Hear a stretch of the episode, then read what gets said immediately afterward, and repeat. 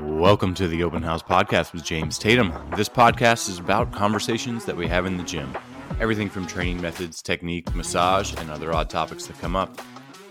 So today we got George Everett. A jeez, I need to get used to saying both you guys' names. Not I'm, I'm messing that up. George Averett and Tyree Harris. It makes me feel a little better because I definitely screwed up George's name when I tried. So okay, it's not just me. Yeah, I think everyone messes it up. Even um, like when I'd get my name tapes made for the military, they would put a space between the A and the V. So it'd be like A Varit. Like there was like a pause almost. Wow. And all right. Um, yeah, so it's been messed up quite a few times. Dang, we should be better than that, though. You know, we'll, uh, we'll I'll practice. Uh, Averett, that doesn't even make sense. Like, why would that like? That's like a McFadden type thing. Like Mick, you know, like is that what they're thinking? I don't know. Yeah, it's interesting. Luckily, they got it right at um, the finals and American Open. I was surprised. That was like the first time anyone's ever got it right on the first try. nice. I uh, when I would go to like Pan Am's and stuff, they would say Tatum instead of Tatum. this is pretty funny. Yeah, they've Um, never was- messed up my name at a meet because I've had the exact same announcer for every national meet I've ever done. Which is just what are the odds of that? But for universities, for AO series, for nationals, I always have the exact same person, so they never screw up my name. You know what? I've screwed up your name before, Tyree.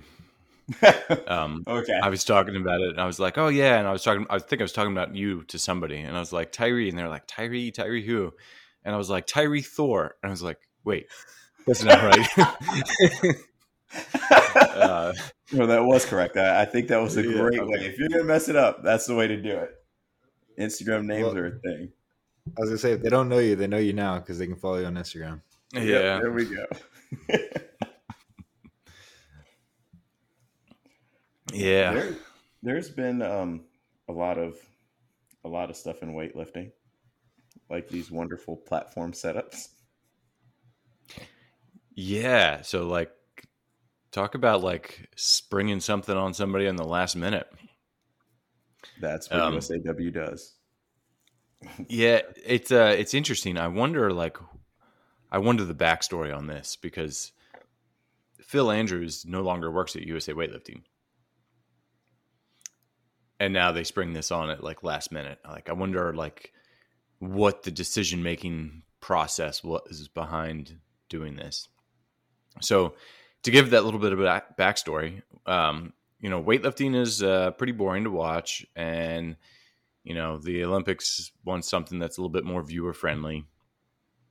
Uh, you know, it's fun to watch the Olympics, especially like the super heavyweights, but that's really the only ones that really get a lot of viewership is the super heavyweights because then they get titled like the world's strongest man, um, which uh, might be a copyright now. Um, who knows? But uh, the way that they want to do this is they want to put the warm up platforms right next to the competition platform so that the crowd can see people warming up and um, I don't know, make it a little bit more viewer friendly. I think it's a cool idea. Um, but there's definitely some drawbacks. Uh, what do you guys think?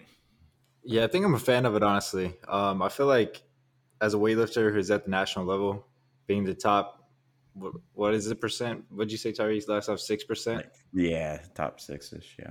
Well, let's say top six percent, or maybe even less. That you should be able to adapt and perform in that situation, and then by time if you get used to competing like this, by the time you go to international competition, it's gonna be nothing. Like your mentality is gonna be on point. No one's gonna be able to shake you. There's gonna be nothing really getting your way. I, I don't think it's gonna. Well, I mean, I say that there are people that are gonna be bothered by it. It's not gonna bother me. I don't think it's a valid excuse for missing lifts or my warm up was thrown off. I don't think any of that is true, but I I don't like it because now it's not just about the platform. We already run multiple platforms at these meets, so everybody in the crowd is watching multiple platforms at once. But now you're watching multiple platforms and you're just watching the training hall Nobody gives a damn about the first the guys who are taking the first 15 attempts in a session. Nobody cares about those guys now because they're not going to win and they're not going to watch it because they're going to watch the guys in the back warming up the whole time. So now the person on the stage is really irrelevant. Well, does anybody watch them anyway? Or do they just show up later? Or do they just sit on their phones and not interact? Mm. That's the that's the question. I don't know. I think it's just like um, you you definitely have certain athlete types that are just like viewer friendly, whether they're at the top or at the bottom of the session, um, and people will watch them just because of you know antics or style or um, whatever. And I think this, I don't know, I do like the idea. Um, I think it's a little weird that they put it like first time trying it out at nationals. Um, and then I thought like, oh, they should have just done this at the American Open. And then I realized that the American Open is huge and yeah. it's like this money grab meet now. And that if something goes wrong, it's really going to go wrong. So nationals is actually the smallest meet that they can unveil this at, which is crazy. Well, I was going to say I think nationals would be a good a good chance for them to try it too. Maybe just announcing a little bit earlier because of the fact that it's the best lifters instead of maybe lifters going out for the first time at on a platform that big. And plus, if your best lifters can go out there and like show that it works and set the standard, then everyone else would be more inclined to follow it later. I I I don't like it from a viewing like as a spectator. I don't think I would like it as much as I like being in the warm up room and watching people warm up. As a spectator, I wouldn't like it because I'd rather watch the lifter on the platform and look at the board and read the board and think like, oh, I guess that it, it kept some some suspense. Like you don't know if the guy in the back is sitting there missing all of his warm up attempts, but you see, oh, he just bumped up his warm up by. Well, think about like UFC fighting. No one really knows the point scoring for UFC fighting, so like no one knows how much of a takedown. Like your average UFC watcher is not going to be like, oh, the takedown's worth this many points, or yeah. a jab is this many points they're just worried about the big hits and the guy getting slammed on the platform or on the mat. So it'd be the mm-hmm. same thing essentially for weightlifting. They're just trying to see heavy weights get lifted. The scoreboard is kind of irrelevant unless you're someone who's actually maybe competing against these athletes, or if you're trying to like make if you're like weightlifting house maybe and you have like a blog or a podcast or like a website that's dictated to like keeping athletes like basically keeping track of their records. Yeah. And that's the thing, Tyree. You understand the scoreboard. Um, and what they're trying to do is they're trying to make it more viewer friendly for somebody that doesn't understand the scoreboard. Because I'm with you on that. Like when they used to have like the live scoreboards and they wouldn't live stream, like that was almost like if you know weightlifting, yeah, it's pretty fun to just watch the live scoreboard because like you listening to fu- a game. Yeah, you know more about what's happening by watching the scoreboard than you do by watching the lifts, you know, watching the competition without the scoreboard. Now, if you can watch both, that would be ideal. I wish that because uh, they used to do that, they used to just have that live scoreboard up, and you could just go to like scoreboard.iwf.net or something, and you could watch them in international meets. Um, especially they when they have like terrible signal in Kazakhstan, and that's the only way you can like watch the results yeah, I for for the lifters complaining about it, which me, I I'm not complaining about it from a lifting point. Like honestly, I think I'm gonna have fun with it as a lifter, uh, but I don't I don't think it's gonna change how I'm gonna lift in the warm up room. I don't think it's gonna change how I'm gonna lift on the platform. It doesn't affect any of that. At least for me, I don't think it will. Um, but watching, I think it's going to be a bunch of chaos. Hmm. I don't know. I don't know. So oh, it'll be interesting to see what happens after this weekend. I feel like there's a lot more interesting strategies that you could do, like athlete to athlete, which is not every athlete does well with that. What do you mean? But like, like that whole thing with like Kianoush and um, uh, yeah, like mess up. There's definitely some stuff that you can do. Okay, so let me let me put it this way. Um, 2013 skating uh, roller skate rink uh, nationals. It was set up like that, where the platforms were on the side of nationals. And uh, I actually talked about this at the gym last night, and uh, about a certain individual, and then it actually came up as a meme, like, "Oh, people haven't seen this since 2013 nationals." Um, but that was the first nationals that uh, Lee Vega competed for um, the United States at the national championships, and she's warming up back there. And when she would uh, like do every rep, she would let out a loud scream, and it would just echo in that skating rink. And like you're on the other side of the whole venue, and you like hear, and you're like, "Oh, what's going on?" And like she got in everyone's head in that session, and just like destroyed them um, of course, she could lift way more than them because she was just coming off of being a 2012 Olympian for Puerto Rico and um, was I don't I don't remember what she hit, but she was pretty strong. You know, she broke American records in the snatch, clean and jerk, and total at that meet. So, you know, obviously nobody was going to beat her, but she was playing that mental game too. And so I feel like there could be a little bit more of like a well, we'll have to see like how it like shakes out, but the next time they have that, if they have it again, there might be some more development of like strategies and you know athlete to athlete crap.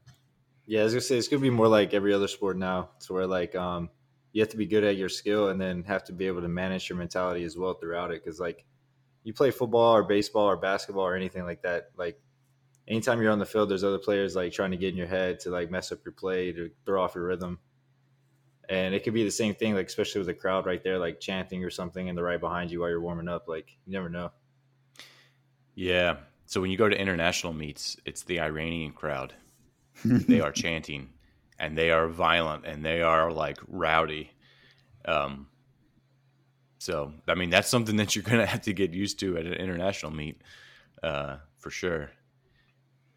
So yeah, I don't know. It, there could be some cool value to it. There, uh, it, yeah, it is weird that they're just springing it on us like a week before. But good athletes will adapt and overcome, even if it's not advantageous for them. Um, or you could just uh, lie to yourself and tell yourself it's advantageous for you, and uh, take control of other people's. Uh, you know, take advantage of other people's lack of uh, flexibility in their uh, or like how rigid they are in their in their plan. Yeah, I mean, it's George for you. Eh, or when you first saw this, what positives did you see for you as an individual? For me as an individual, I didn't really weigh out the pros or cons. Honestly, I just looked at it and was like, okay, this is what I have to do now.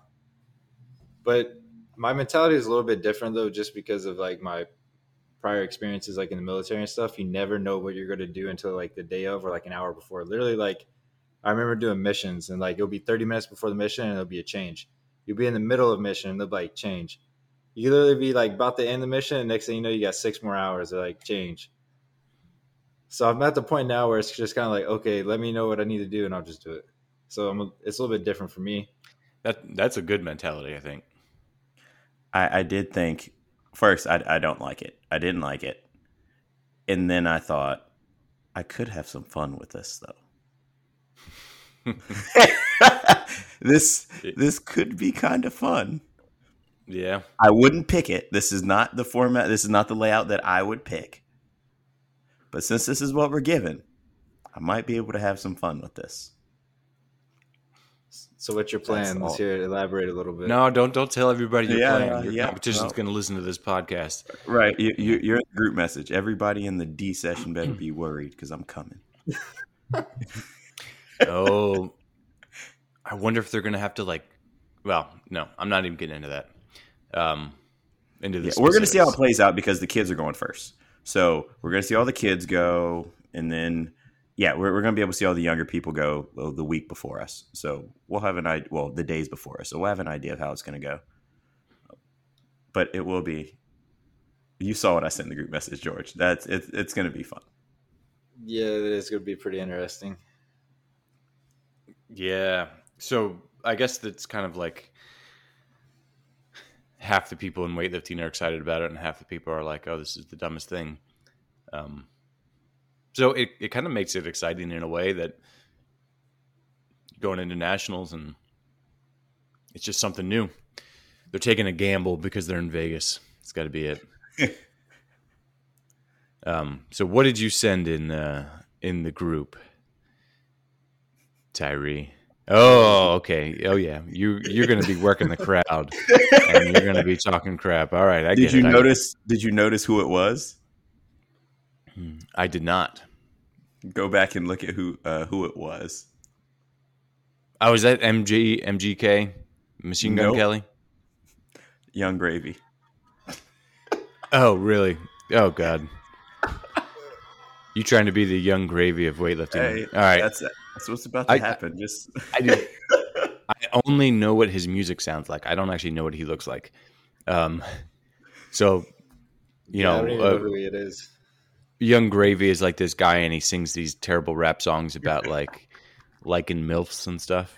yeah. Um, it was supposed to be a team trip a few years ago. We it, it didn't work out, but well, a few of to you guys went. yeah, it was Yeah. like it was like three of us. The, the rest of the team should have went, but it, it was okay. It was okay. Yeah. And then uh yeah, so it's uh Tyree thinks he's going to uh start uh, flirting with everybody's mom when they come and watch their kids in the weightlifting room. Or all all of your competitors, their moms are coming and watching and then Tyree's going to be like, "Hey, is that your mom?" Yeah. Hey. yeah. I'm gonna treat you like a local meet. You saw me at the last local meet, winking at people in the warm up room. Like, yeah, it, it'll be fun. That's this will be fun. Yeah. So uh, that whole new level of strategy that can go into these competitions. All right. It'll be fun to watch it. So, in other weightlifting news, um, Tyree has a new knee Mm. and he feels amazing. It's incredible. Like it's the simple things. Literally, like putting on my socks doesn't bother me. That's amazing. My warm up so much faster now because I don't have to fight with my knee for the first 15 minutes of it and try to get it to move. It is it is amazing. Yeah. So, you got a cortisone shot in the knee. Mhm. um, and you're feeling great. You've gotten all these doctors to check you out, and it's you know nothing structurally wrong. Um, yeah, so hopefully this cortisone shot will just keep you uh, keep you feeling good, and then when you come back, you can just get all of those supporting muscles really strong around the knee, and you could be able to do split squats and get your adductors even stronger. Be able to squat deeper and get your adductors stronger and all that, and your VMOs. So that'll be an interesting thing to see uh, how long that lasts too, like after the fact. Yeah. Yeah, that was another thing. Um, uh, I mean, it's person to person how long it's going to last. So that's I I am curious to see how long it's going to last. Yeah, and then you got it the right amount of time out from a competition. What was it like? Uh, Yeah. Was it ten days? You could get yeah, it. I got it. I got it like twelve days just to be even safer. It said ten days, and I got it twelve days out, Nice. and it, it feels. The first day, I was like, ah, it, it was a little better, just a little better, which was already good. I'm like, all right, this is good. If this is it, it's okay. The next day, I could bend it, and it wasn't bothering me. I couldn't bend it all the way, but I could bend it significantly more and that was pretty good. And then four days after that, I just I was feeling nothing. I was feeling nothing. Getting underneath the snatch feels completely different because there's, which I guess it was good for a point because I always had to exaggerate high pointing the bar because I just couldn't get to the bottom. And now I just feel like I'm sinking forever under a bar, which is I'm gonna get my balance back again, but it it's a good feeling. You just feel like there's so much room underneath every bar to go. It doesn't feel like I'm trying to squeeze through the bar in the ground anymore. Yeah, well, that's an interesting uh, way to describe it. Squeezing through the bar in the ground like a wedge. Yeah, ideally, that's not how it should feel. Um, so It's significantly it's significantly better. Like even my empty barbell warm up felt completely different. I just felt like I could like there was just room underneath the bar, which it didn't feel like that before. So if I could snatch if I could snatch well with bad circumstances, I should be good now. We'll be good. Nice. Um, thinking about yeah. how I am was broken slash am not anymore, and how George and I are different. Um, our tapers are a little different, right? Um, did you? Because George and I have been doing the same thing for weeks. I mean, he's doing two days, but our our stuff has been about the same. Um, did you change our taper because of we didn't know how the knee was going to respond, or did you change our taper because we're different athletes and we're just different? Uh, well, two a days is significantly different than what you've been doing. Is one a days. I mean, that uh, that alone is a big difference. Um, but yeah, a little bit of both. Um, the let's see. Let me let me even pull them up. I think it was Monday was the first day when I was like, because I knew it was going to come. I, I knew our taper was going to be different but Monday was the day when I was like, oh, there it goes. That was different. I'm not doing that. George, you can have that. I'm not. Nope.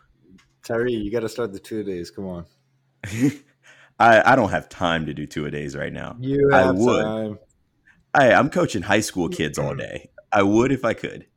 You have time. Just get rid of the lifesavers every night and then go to bed a little bit earlier. You'll be able to wake up a little bit earlier. Ooh, and instead of eating or, lifesavers now, I'm taking all my vitamins as gummies. So you know, balance. Or, or do what you told me before. Remember, you said you like to stay up late because there's all those hours that you can do extra work. okay, I, I can find a way. That is fair. I can find a way. I think Monday it was like the snatch percentages. It's like, yeah, I'm not I'm not working up that heavy and I figured you would keep going heavier than I would these last couple weeks, and I just wondered when it was gonna when it was gonna be, and what exactly James thought about when he decided to make that different. Yeah, so pretty much, Tyree, yours is uh, like you don't have as much heavy days. You don't have that heavy day going into it, um, and that was mostly for the knee. Um, and also, I don't think you need to hit heavy weights kind of leading up into a competition as early as uh, as most people, um, just because you kind of thrive on that competition type experience. So you know, like we with your knee bothering you, we uh, we had the flexibility to not hit as heavy lifts kind of leading up to the competition, and then. Uh, George's main difference is just the adjustment of uh, of training volume going from like two days down to like singles. Um, and I think that's going to be the big player there. And also, you guys lift what two days apart. You know, George is on Wednesday and you're on Friday. Ah, that's right. So, I did forget about that. Yep. Yeah, I was I was wondering what you took. It's because the the first time I noticed it was on the snatch percentages, and we snatched the same. Granted, I had expected it to change because I know I normally don't go as heavy as most people do the last month. I, I just, I normally don't go as heavy as most people do. And I'm perfectly fine with that. So when I saw it on Monday, I'm like, ah, there it is. That's the difference. And I was just wondering, was this because of the knee? Was it because I just don't normally need it? Why did you think it was beneficial for George versus me? Like that's I was just curious. Yeah, I mean, I think you hit the nail on the head right there. I mean, um, but yeah, like I was saying, George's taper is more geared towards like the change in volume. Um, and you know, George can hit heavier weights closer to competition. Um, and I think he'll recover, especially with the drop in like not two a days.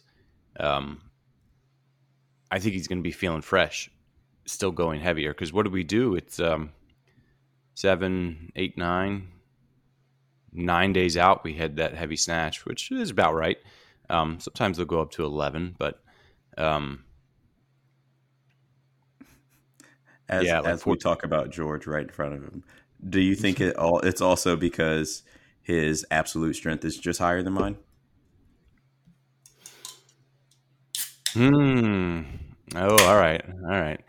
You're trying to increase your absolute strength on this podcast. That the Reign. yeah, Reign. That's right. Um,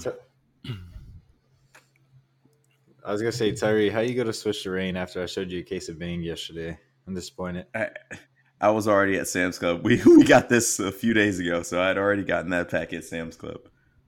And then, question for you, Tyree: Mhm. Are you implying that the absolute strength difference would increase recovery time? Um, so I I do think it'll help a little bit. I mean, I think I'll use Wes, who's one of the lifters here at West Virginia. I squat 30 kilos more than him. I deadlift like 40 kilos more than him. So if both of us go into the gym and snatch 85 kilos, I think it's going to be a little more taxing on him than it would be on me just because uh, that is so far away from my absolute strength and what I'm used to exerting on a heavy day. So you're stronger than I am. So even if we snatch the same thing in a day, I think you're you would recover a little faster than I would. Plus now you're going from two a days to one a day, so you're used to having more volume than I am. But so That- that I see what you're thought. saying, but the comparison, like comparing that in between two different individuals, I don't think that works because there's too many other factors. I think that works if you're comparing against your former weaker self, if that makes Okay. sense. So, Mhm. like, all of a sudden your back squat goes up 20 kilos and your work capacity goes up with it. Then 85 kilos snatch from when your back squat was weaker to an 85 kilo snatch now with a 20 kilo increase in your squat that would be something that would be uh, like you can compare to. Like now that's less stress on you because you are stronger. But when you're it doesn't quite work because even if so, if somebody's stronger than you it doesn't mean that they have more work capacity or um, that their body proportions are advantageous for snatching.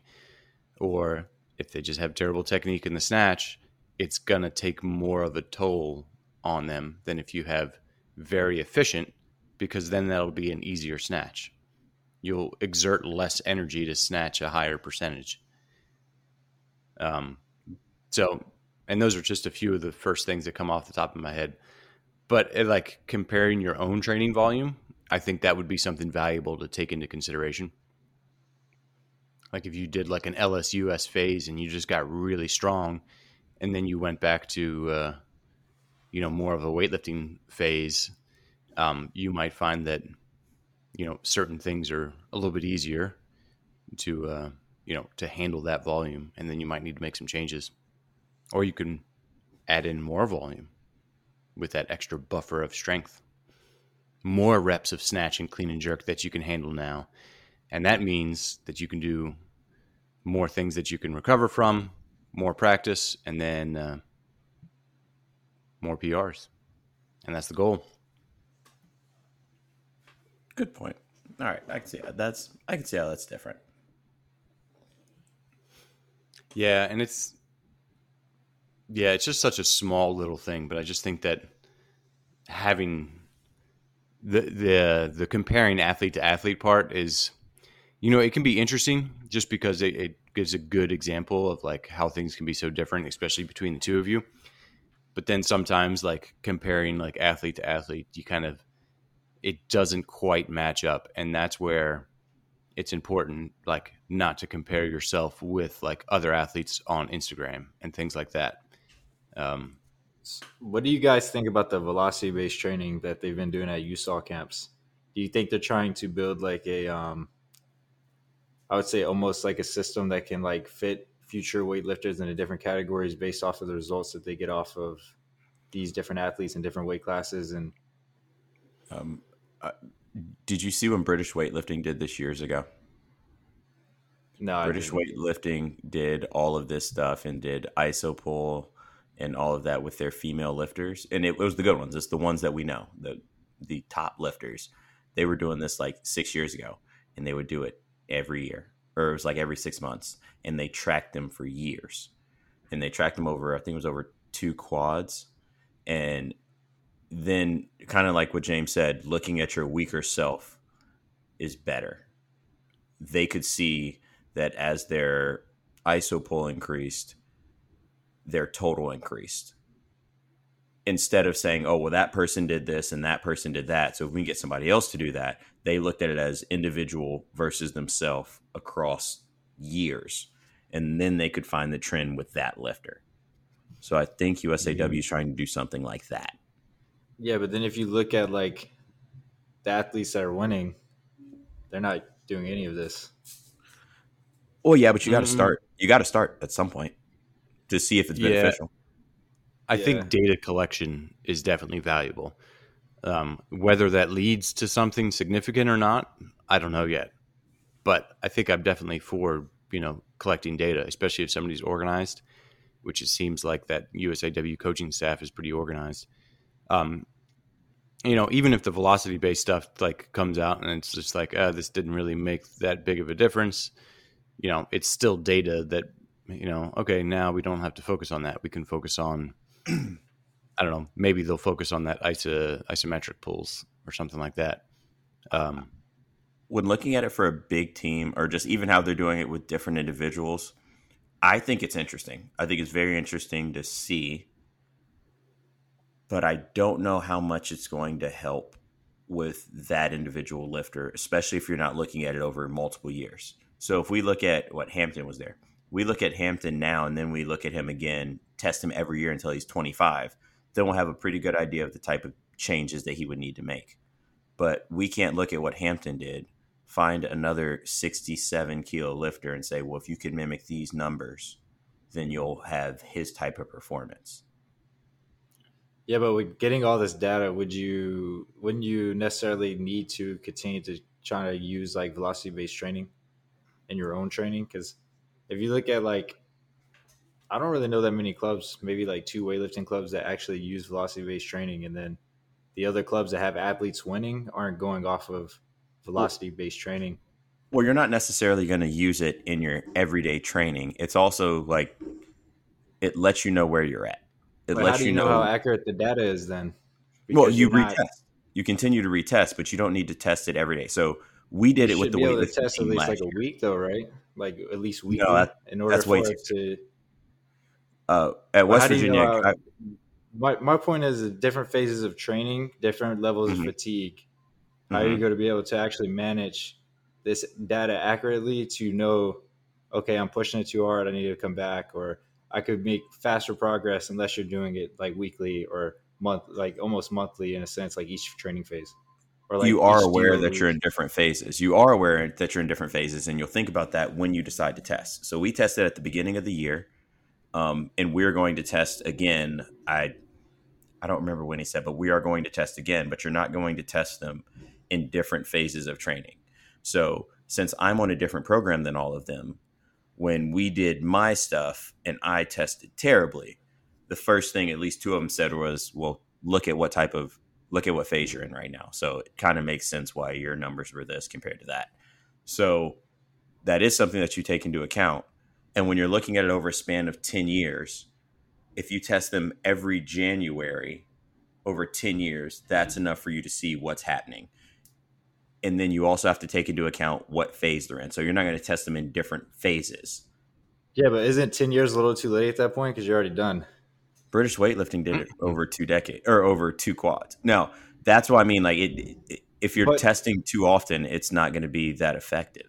Nothing. Or it's not going to be weightlifting. But look at the athletes that are hitting podiums. Like maybe if British weightlifting would have monitored it a little bit closer and did it more frequently, they would have had better shots at medal placements.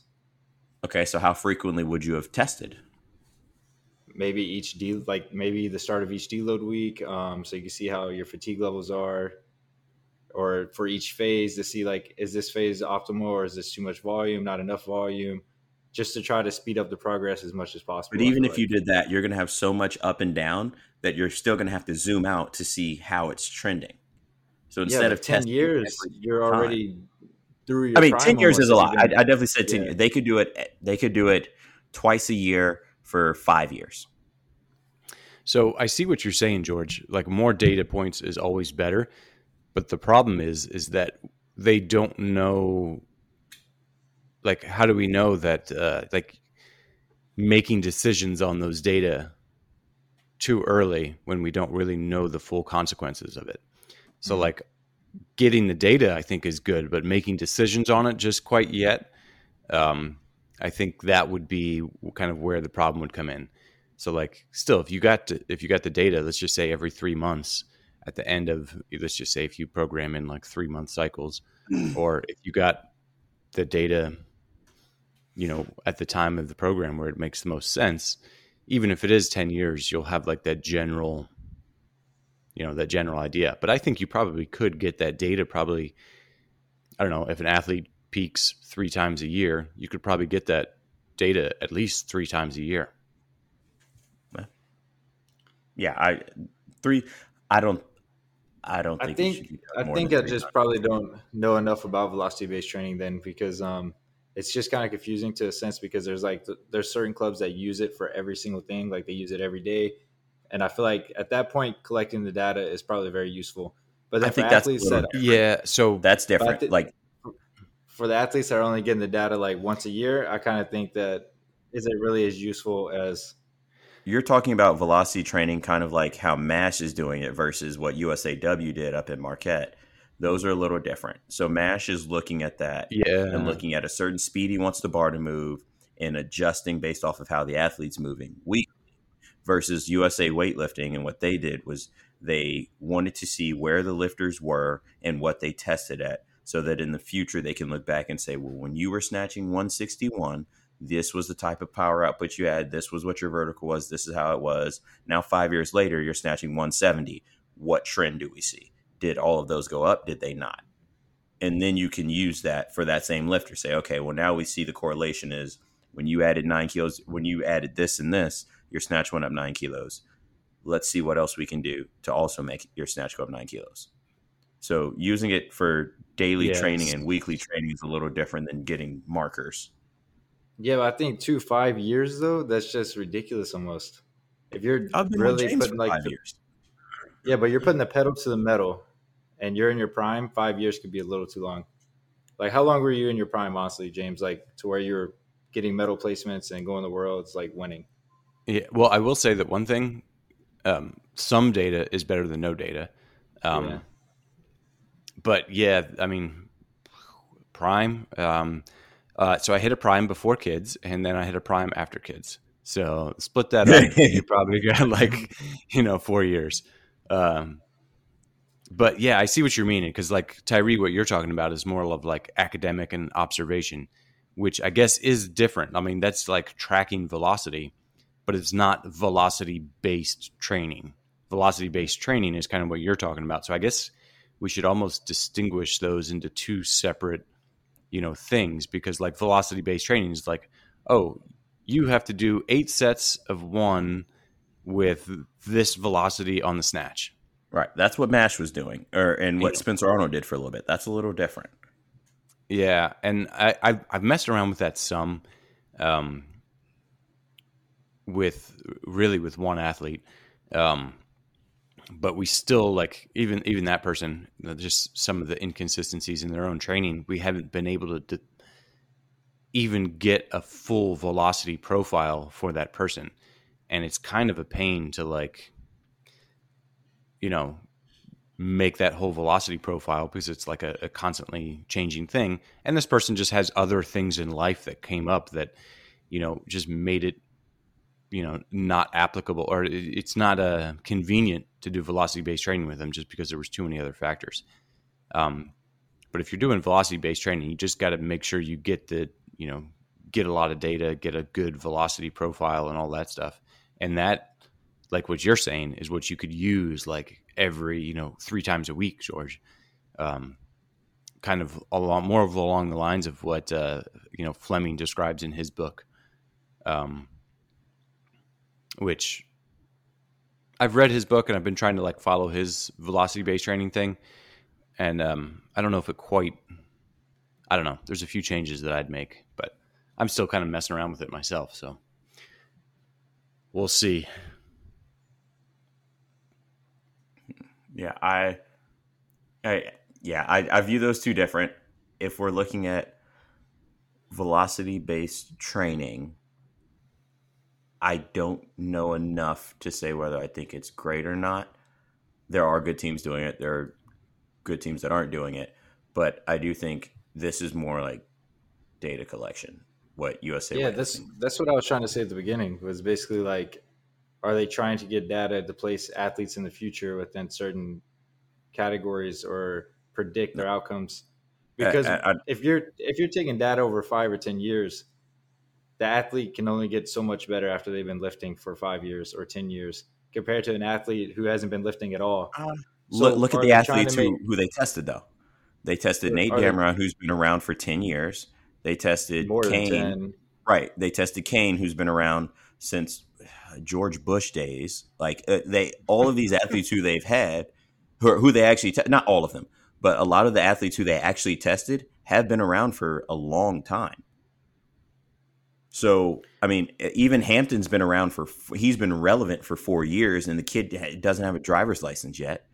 So, five years is a lot when we're looking at lifters in their peak. But don't forget, before they peaked, they had five, six years worth of good training. Yeah, but did they get data during those five or six years? That's why we need to start now. But that's what I'm saying. So are they trying to make athlete types essentially?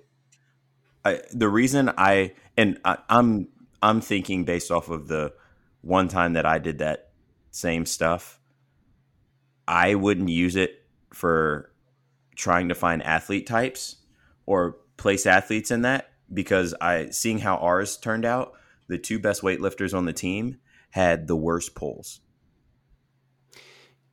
So yeah. knowing that, like you can't use that to say like, oh well, if we get a lifter that pulls this, then they're going to be really good because the two best weightlifters and like best weight best weightlifters by far, the guys, the top two pullers were clean and jerking like 45 kilos less than me. 40 kilos less than me. Like uh, there was no there was no question which weightlifter was better but they pulled way better. So i don't think that you would use that based off of or trying to find athletes or place them in the future. I think that goes back to what james was saying before when he said looking at your weaker self and looking at your looking at how you've developed i think that is when it comes into play not so much trying to get athletes to mimic somebody else's pull performance or jump performance yeah. So also think of this. So you know you get like the scientific method. You know you got a hypothesis, and then you test your hypothesis, and then you look at the results. Um, so maybe they have their hypothesis, but you can't be like so rigid in your hypothesis, like to think that that's right. Like if they're trying to make athlete types and they're just so stuck on that. Um, really, I mean, they just they might have an idea and they think that maybe they're going to be doing these athlete types, like you're saying, with this data, but they can't actually know how that data is going to be useful until they collect it, until they say, like, oh, here, we've got this data. Look at this other trend. You know, once they start doing their statistical analysis on it, you know, they might find some other information in there that might be good, or they might find that velocity based training does not indicate, you know, athlete types or something like that. Um, so either way, I mean, what they end up finding. I think just data collection is good, um, and they almost have to look at it from a from just a statistical standpoint instead of being too stuck on proving exactly what they wanted to be proved. Right. Yeah, I yeah, I, I think, think it's what... interesting, and I am I am interested to see how I'm going to test again. Not comparing mine to everybody else because you know I'm in dead last, so if I move up three spots, cool. But I want to see the difference between what I pulled then versus what I pulled next time, and see what what differences I have in my weightlifting performance. Not that I'm thinking, hey, if I can get to the top of this pack, my weightlifting performance will go up. I don't. I don't think that at all. I think if I improve some, I'd be interested to see how many kilos I added. But it's I am interested to see the next time I test. I guess that's what I was trying to like think about is like the value of it now, but realistically, it's probably just for the future. Like maybe I don't know. Yeah, they could have used younger athletes. Well, I mean, I, I think uh, what's her um, Mariah Park. She made one international team, so that's a good point to start testing her. She's made one international team. She's newer. I'm not saying she's a new athlete, but she made her first international team this past year. They're starting to test her. They're testing Hampton, who's barely finished puberty. Good point start testing him. Uh, who else was there? Yeah, I do think that you have a point on that, though, George. I don't think it's necessarily for the sake of those athletes that's going to be like the next generation of weightlifters that'll probably get the most benefit out of that data, you know, almost regardless of what you're looking at. Yeah, yeah. The, that's what I was trying to think about was like not that it's wrong or not that it's right. I was just trying to like think about or maybe see what you guys thought about like the actual process of what they were doing. I, I viewed these guys as a test run. I think these guys are probably just a test run. Like to see what they can get from them, see what type of correlations they can draw over these guys is some of them last few years, other people in the middle of their prime, see what information they can get from it, and then yeah, they can use on the next group and say, well, we saw with Nate Damron ten years ago that as his vertical jump in pull from floor increased, his snatch went up at whatever percentage. So they might look back and say that. Now they're not going to try to find athletes that are making those same jumps, but they might say, "All right, let's see what we can do with you." And we know that there is some type of correlation with this. Yep. That'll be cool to watch that development. Hopefully weightlifting will be an Olympic sport with platforms on the side, warm-up platforms on the side and people yelling and throwing beer cans into the warm-up room. That'll oh, be really man. exciting. If I hit a PR, some oh no, uh, probably not. Oh no, if I hit a PR, somebody's throwing a bang. Throw a bang hey, over on. there, and I'm gonna shotgun the bang right then. Hold on, they want it spectator friendly. We got to have concession stands now.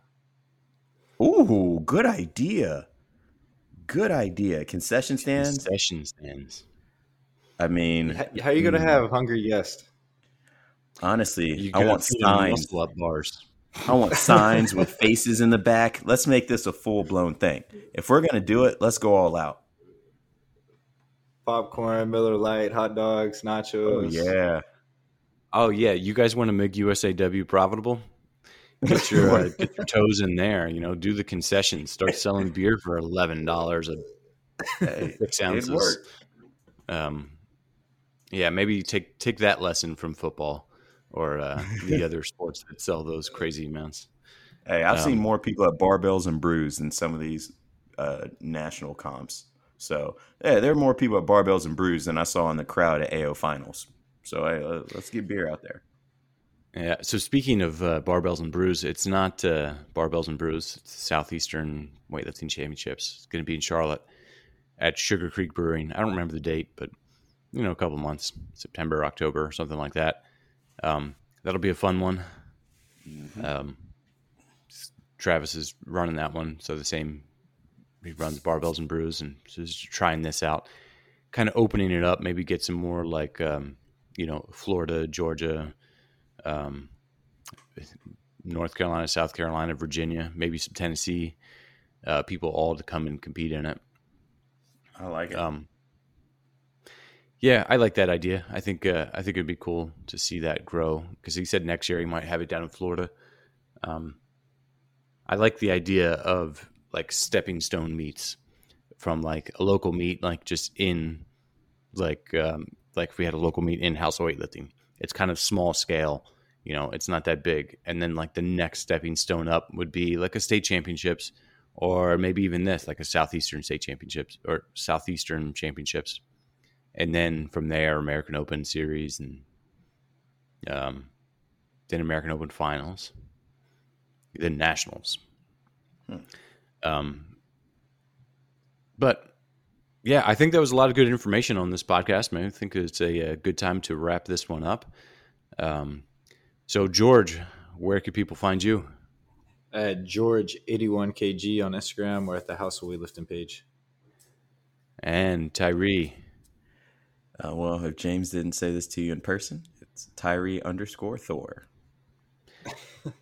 uh, not Tyree underscore weightlifting. Uh, like the last time. All right. And you can check us out at www.houseofweightlifting.com. Thanks for listening.